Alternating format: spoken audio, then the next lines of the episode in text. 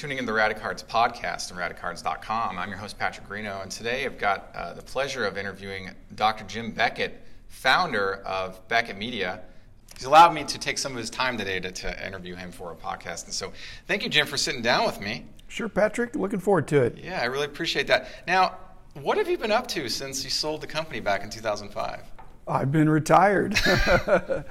I do a couple things. I mean, I've gotten a little bit more involved in the hobby in a, in a more visible way through the podcast, yeah. which has been about a year and a half now, and I've really enjoyed that. But all along, I've been I've been doing a lot of pro bono consulting, yeah. and I'll, I'll, probably do an episode of my podcast about that at some point. But it, over the course of many many years now, I've done about five thousand pro bono consulting meetings, yeah. where I've helped organizations and leaders and people, young and old with uh, just sometimes people get stuck or they need a perspective that they that their friends aren't going to tell them. Right. And if they go to a paid consultant, the paid consultant says, "Well, I, I can help you, but it's going to take a lot of time." and since I'm a free consultant, I said, I, I, I can give you some insights, and it's not going to take a lot of time, and it's not going to cost you any money." And of course, many of the people do not listen. But when I was a for profit consultant, some people didn't listen as well. So uh, I, I, feel like that's a good use of my time. I've really enjoyed it, but I've also enjoyed the so so those are my two main things. Good. I like Other than that. staying healthy and you know all that. I like that. I like this. I mean, as long as you're happy doing what you're doing. I think I am happy because I, I have margin in my life. I didn't have a lot of margin when I was running the company. Yeah. I had a lot of great teammates and uh, you know really enjoyed what I was doing, who I was doing it with. But at the end of the day, I was pretty tired. Right. And it, it was a long day and long years, a lot of the price guide stuff. So not to have to do that, to know that the company's in good hands. And uh, I just want to be an encouraging friend to my former teammates. So that's that's uh, that's been a lot of fun. I like that. That's that's great to hear. I'm, I'm, i appreciate that response. Um, you know, we, we share similar collecting styles. I've seen you at card shows, um, digging through bargain bins. I do the same thing. Um, what do you like to collect? I'm probably my focus is probably low supply, low demand. I like that. And there's not a lot of competition yeah. because of low demand. Yeah. But there's not a lot of stuff there because it's low supply. Right. So I, after all those years, Rich Klein understands, Rob Veris probably understands. Sure. It has to be somebody that's very, very familiar with the long tail. But I absolutely am. And so I can look through a box and I'll pick out if if if if it's one out of 500 cards I'm interested in, yeah. that's not good.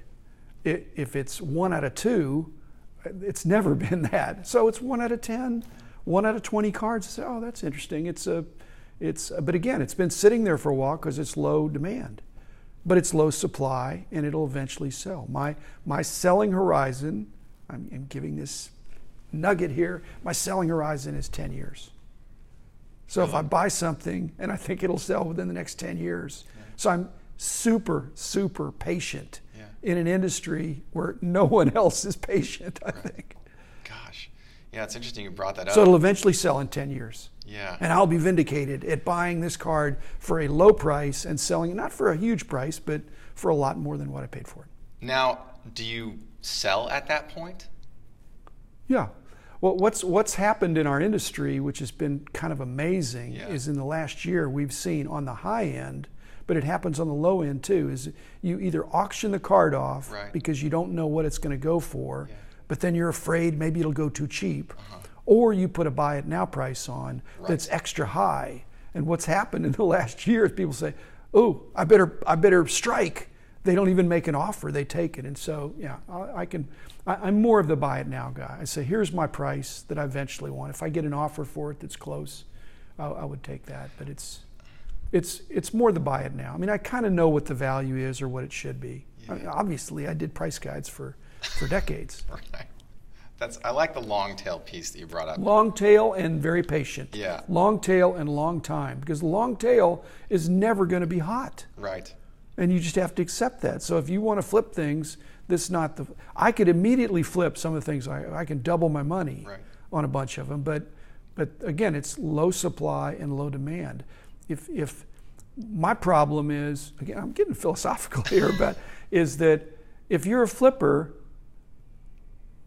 be careful who you're flipping to. Right. Because if you're flipping to another flipper, then you're the flippee. you know, you just got flipped. And so I hear that a lot. Is it somebody bought something at a great price and then the day or the week or the month later they sell it for a lot more than what they paid for it but now i look back and i see wow it's gone up even more and so the person that bought from the original person had intention to flip it himself so i don't want to get flipped You know, you talk about low supply and low demand. So oftentimes that will indicate uh, low low price. Oftentimes, not always, but uh, typically speaking, that will you can find a lot of stuff in that category of very affordable numbers.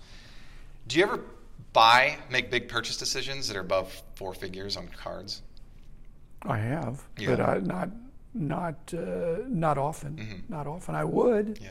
again, I'm not. I, I was on somebody's podcast and I said, you know, I, I want to sell things that are that people want to pay double what I think they're worth, and I want to buy stuff that I think is is is half or less of what it's worth. Yeah. And so, if if the right thing was there, I did. Again, I'm a little bit capacity controlled. If somebody offered me too much volume. I'd, I'd have a lot of explaining to do if the if the truck pulled up to my to my house. Uh, but uh, buy a couple boxes of cards or a monster box of cards and, and look through it. That's fun for me. Yeah, I like that. I like that. You know, I understand that timing is everything, but I'd love to hear what, what was your main reason for the exit from Beckett Media. I know you'd been doing it for quite a while at that point. you had even- 21 years you had been producing with. Well, even before I'd, uh, you know, so I'd been kind of had a corporate or, or a or a business presence within the hobby for even ten years before that. But uh, so I, it was, uh, it was probably time. I'd, I'd had a heart attack, and I just, uh, it, it, you know, when you're the rainmaker, and uh, you know, I just wasn't. I, I- don't think I was as fired up as I was when I started Yeah. or, or, or halfway into it. And by, by the early 2000s, I'm being more of an executive. That, that wasn't, I mean, I had, I had, uh, I have plenty of degrees. And so I, I, I enjoyed the challenge, but the challenges weren't about the cards anymore. The challenges were about having a bunch of employees and having an industry with a lot of uh, stakeholders that think they own the category. That's not as much fun. And so the time to sell is when somebody says, Hey, we want to buy your company. And you say, Well, I don't know. Make me an offer. Right. it's got to be serious. Did, did you scout buyers or did buyers we, we had an investment you? banker. We had an investment banker that went out and looked. I thought, I think now's the time. Okay. And it, it probably the time could have been earlier, but I, I wasn't ready. And it wasn't about maximizing. I mean, again, when you, like we're talking about, uh, you know, in an MBA program, you, you can, you know, stand back at a distance and say, okay, in hindsight, the best time to sell would have been something. But we're not in hindsight. In real time, I thought, I thought about it, and then finally, I thought, you know, this is time. So I, I, I enlisted, uh, you know, some expert help. I had fabulous attorneys that are, that, uh, you know, in, in many cases, I don't like having people that. I started out, I think, I won't say in many cases, but I started out before my corporate career. I thought, well, it'd be awkward to work with somebody that, you were, that was your friend. Right. But then over time, you realize, wow, if I'm gonna if I'm gonna sell my company, do I want an attorney that's billing me that I don't know at all, or do I want attorney or attorneys where I know their wives, I know their kids, and I, you know, and I and I know they're quality people and top of their game. The latter for sure. The latter. All day long. But I never thought about that. I thought, well, I'll just make it dispassionate and get the best person. Now, if you're looking for a surgeon, maybe that's the case. Right. Okay. But a doctor that's going to take into account your history. And so I was very well served. Yeah. Very well served. And I had a bunch of buddies that had sold companies that were advising me, and I'd, I'd wish I'd listened more. Sure. Okay. You know, selling a company timing is not all that dissimilar from selling trading cards and timing. You know, I was having a conversation with a client recently about I'm, I'm, I'm, I'm he's consigned uh, a, a Trout rookie with me at BGS 95, and I asked him, I was like, do you want to hold on this because, or, to, or maybe we'll run into a LeBron James situation where this stuff skyrockets within a year, and you maybe get 2,300 now, or you get 6,000 in a year, and he's like, no, just sell it. I was like, okay. So, did you ever think about holding the longer you hold, did you think the valuation was going to increase, or did it even matter at that point that the valuation was enough for you to exit the company? Well, I knew the value would be enough. Mm-hmm. I mean, it w- wasn't about the money. I mean, I wanted to make sure my teammates were taken care of, and for the most part, they were. I mean, it's it's uh, when a when a new owner comes in, they get to they're they're the boss. They get to do what they want to do. So, so it was that, and I didn't really, I, I didn't it just was time. It just was time, and I had, like I said, I had things to retire to, yeah. and I, I was, uh, it was, it was, it was the right decision. If I'd have waited a little bit or done it a little bit sooner, I, I don't know that it appreciably would have, would have mattered. I, I had a good relationship as, with the, uh, with the new CEO that came in, that the, the acquirers brought in and uh, there's still a whole bunch of guys in, there in the company. Mostly the guys in the grading right. that were there when I was there. They've they've they've they've worked very hard. Yeah.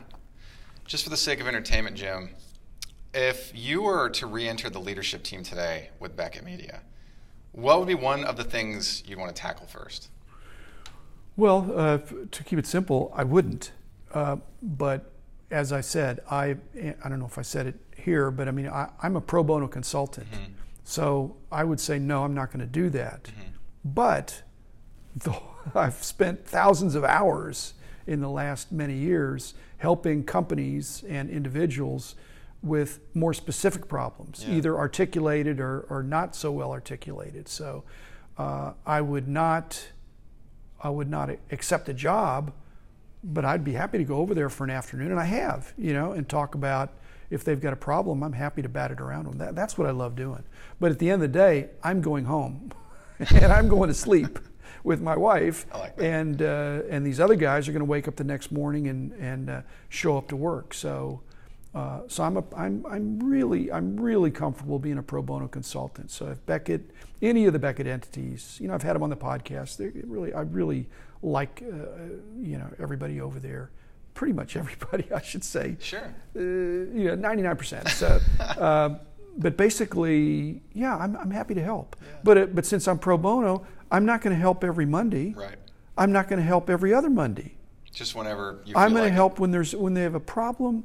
I'm happy to, to discuss it with them and give them a, a dispassionate but expert perspective. I like that. And they can accept it. I gave them some great advice last summer, and they said, "Oh, that's fantastic." But we're not going to do that. so, okay, well, you know, we're not going to lose any sleep over it. I think it's a great idea, and uh, you know, I'm not going to say what it was, but it, I think it was a great idea, and somebody will do it, and I'd love for them to be the first ones to do it. I like that. Uh, Jim, if, if you were to have the opportunity to travel back in time to when you managed the company, what's one thing, one decision or thing you would have done differently? Uh, I think I was uh, too slow to double down on grading. Okay, okay. I was the holdup. Uh, we got into grading after PSA had gotten quite a quite a good lead, I would say, head start, and uh, and they did an awful lot of things right. And so the way we tried to come in and be a, a different opportunity, with it, very pleased with that, but we could have done it a year or two before. Sure. Uh, the other thing I didn't do is I didn't get into e-commerce as fast, and again I was the holdup there. I had brilliant people working for me who said, you know, this is the next thing. I said, I know it is, but it's kind of cannibalizing uh, what we're doing, and um, and I, I I just think I was too conservative. In hindsight, now. In hindsight, it's always in hindsight. Well, uh, hindsight's twenty twenty, right? That's the thing. My, my hindsight's twenty ten. I've got Ted Williams eyes when it comes to hindsight. I can see really clearly when it's in the rearview mirror. Jim, what's one piece of advice you wish you had before the first issue of Beckett Media was published in November of 1984? Well, it wasn't, uh, well, it was, I think the advice I gave myself is this is going to work. Okay. Because it didn't look like it was going to work immediately. Yeah. I mean, it looked like it'd work okay. But other people had higher, I mean, I just thought, you know, I'm not a goal person. I think we got to get to this circulation. It was like, I know this will work, whether it's, uh, you know, it's, I'm, I think it's fun being a big fish in a small pond. Right. The problem is when the pond gets bigger and you're still the same size fish, then the fish has to make adjustments because the other fish get bigger and all that stuff. So the pond got bigger, and our company, you know, I, I had so many talented people uh, working on our team that we were able to keep up with the increase in the pond. And now the pond is turned into a, a, a kind of an ocean.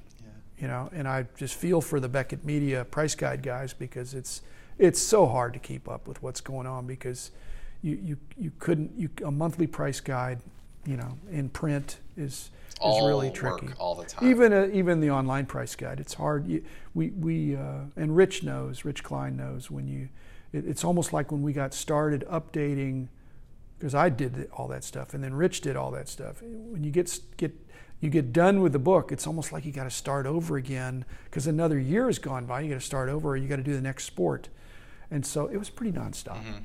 I bet. And so my advice to myself, if I had known that you know that 12 years later I was going to have a heart attack and have other, you know, other traumas. Yeah. Uh, I still think I, I would have gone forward. I mean, especially since I survived. I barely survived the heart attack, but I did.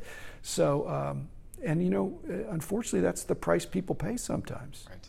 And it's it's uh, you don't know that in advance. But if you're going to be your own boss, which I think you understand that, it's the buck stops here. no matter how many teammates you've got, and no matter how great the teammates are, uh, in fact, the better the teammates are, here's the problem, Patrick. The better that your teammates are, the the more they take care of anything except the really big messy stuff.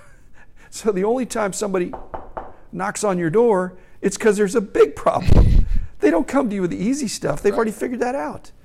And so, uh, but again, so that, that's what I do in my pro bono consulting. I, but it's their problem. I don't. The, the monkey never gets on my back. I am I am in their corner for an hour, hour and a half, and at the end of that meeting, I shake hands or bump fists or elbows and say, you know, uh, I wish you well and uh, let me know how it goes. But I, I don't take on the burden.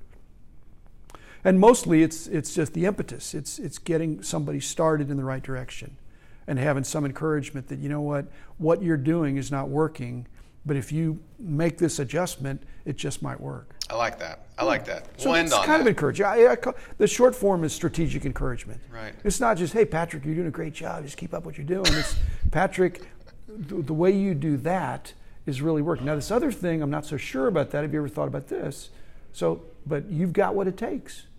But sometimes people have what it takes and they're, they've got a bad business model. Right. And that happens in our hobby a lot. All the time, yeah, sure. Well, I think in any category, right? Any category. Jim, I appreciate you sitting down with me. Thank and, you, Patrick. And, and, and, taking the time to go through some questions about your business, about your background, what you collect. I really appreciate your time. Um, uh, do you have any final thoughts? No, I will say keep up the good work. You know, I, I haven't. I'm more of a podcaster than a than a than a YouTuber, but yeah. uh, I I uh, I think the hobby is needs to be attacked and analyzed from every different direction. And you seem to have your bent, I have my bent, and there are many others.